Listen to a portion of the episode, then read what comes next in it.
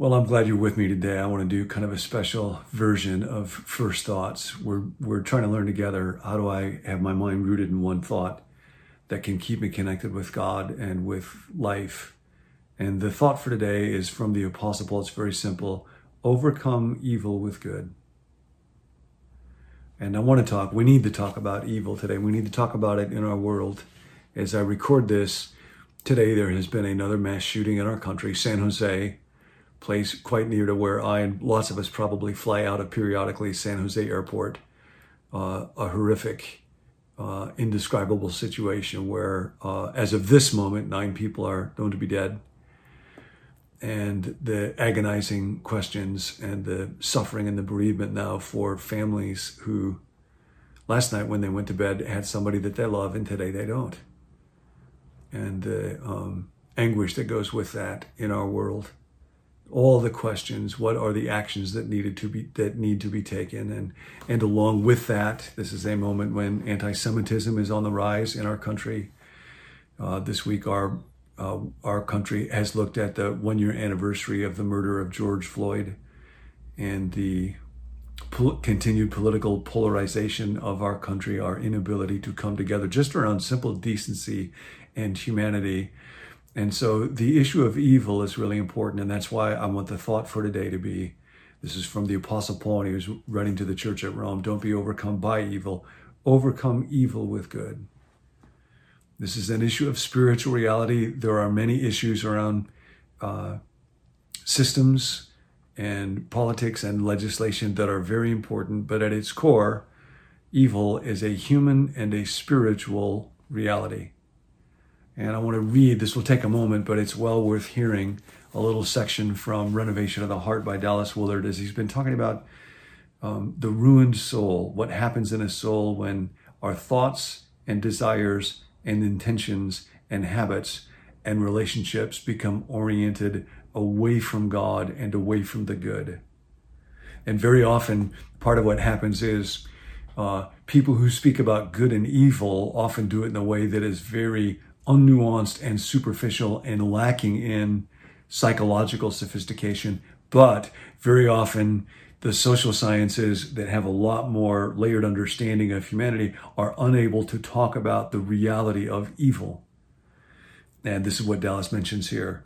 When the flood tides of evil break across the television screen or wash across the pages of print media in what is now called news, people roll their eyes helplessly and say, Why? They never ask why when something good happens, but they would if they ever faced up to the reality of the human of the ruined soul. However, they simply cannot deal with the actual content of the heart, mind, body, social context, and soul in intellectual circles, and don't we all live there now? Evil, like sin, is a non category. It is impolite and politically incorrect to speak seriously of it even if it involves flying airliners loaded with innocent victims into skyscrapers. Some years ago, a leading media personality had a high level conference in Aspen, Colorado on the topic of evil. Parenthetically, shouldn't that meeting have been held elsewhere, South Los Angeles or Soweto? The outcome was that one or two participants out of a large group thought there was such a thing as evil, but most were either non committal uh, or certain that evil does not exist. And then he goes on to say, we should be very sure that the ruined soul is not one who has missed a few more or less important theological points and will flunk a theological exam at the end of life. Hell is not an oops or a slip. One does not miss heaven by a hair, but by a constant effort to avoid and escape God.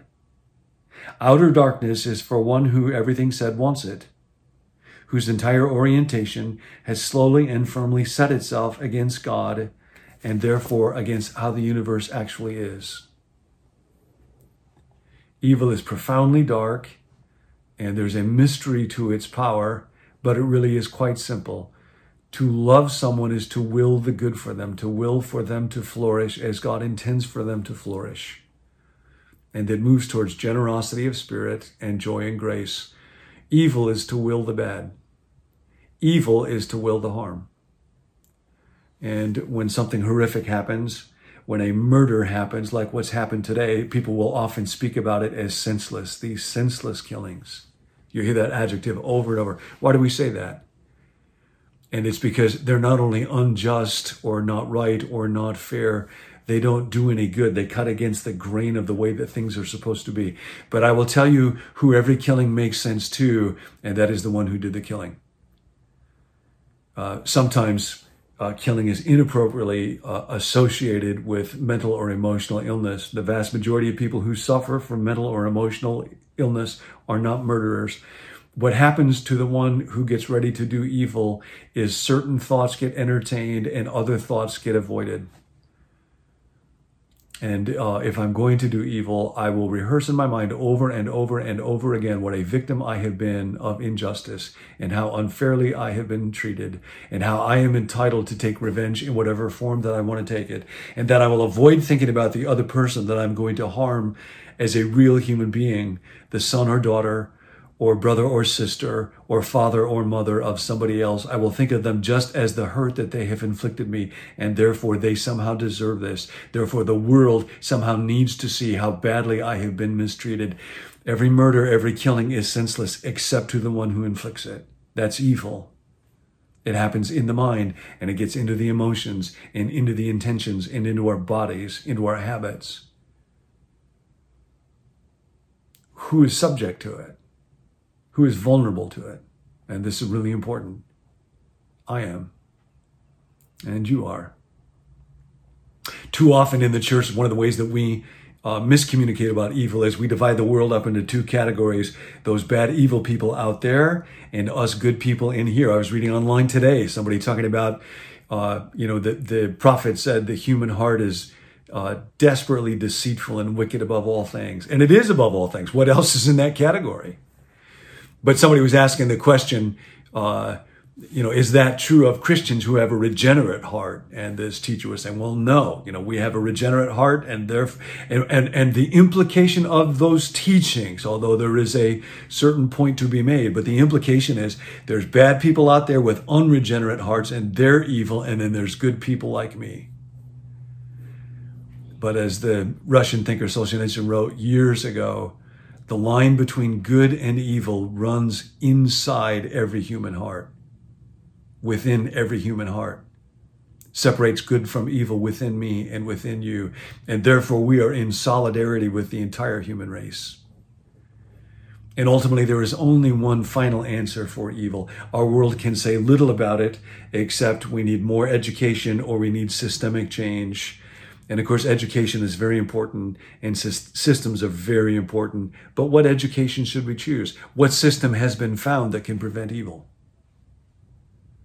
And they need to be worked on and they need to be addressed very deeply, including very deeply by people who are followers of Jesus. But T.S. Eliot wrote, The great illusion in life is that there is a system so perfect somewhere that I will not have to be good. And so the word comes for today do not be overcome by evil now, it's a danger for me and for you. And evil comes my way. It comes from a fallen, broken world in which suffering comes for a variety of reasons, and it comes from other people, from other moral agents, and it comes from the evil one. Don't be overcome by it means don't think that the way that I will overcome evil is by more evil. I will take my revenge. I will get back at you. I will brood and I will think about it and I will find a way to inflict much as much pain on you as you did on me. And then we end up with the world that we end up with. And the only solution is overcome evil with good. And I can work on that today. I can pray towards that today. I can try to be involved in bringing help and being involved with education or politics or legislation or so that might make a difference in our world. I can do that by praying for the people who have been hurt, by contributing to their families. I can do that in my ordinary life when something difficult or bad happens by asking, how would good respond to this? And supremely by coming to the cross, where a senseless killing lies at the heart of our world and the one who was killed on that cross said, Father, forgive them. They don't know what they do. And he was overcoming evil with good. Love to will the good, overcoming hate to will the bad. And I stand with him. And we seek to stand with him. And that's our word for today. Oh God, help our world. Help those grieving families in San Jose. Help people who are victims of evil everywhere. Help us to stand by the man on the cross and overcome evil with good. Love you. Blessings on you. Be a blessing today. And I'll, I'll talk to you soon.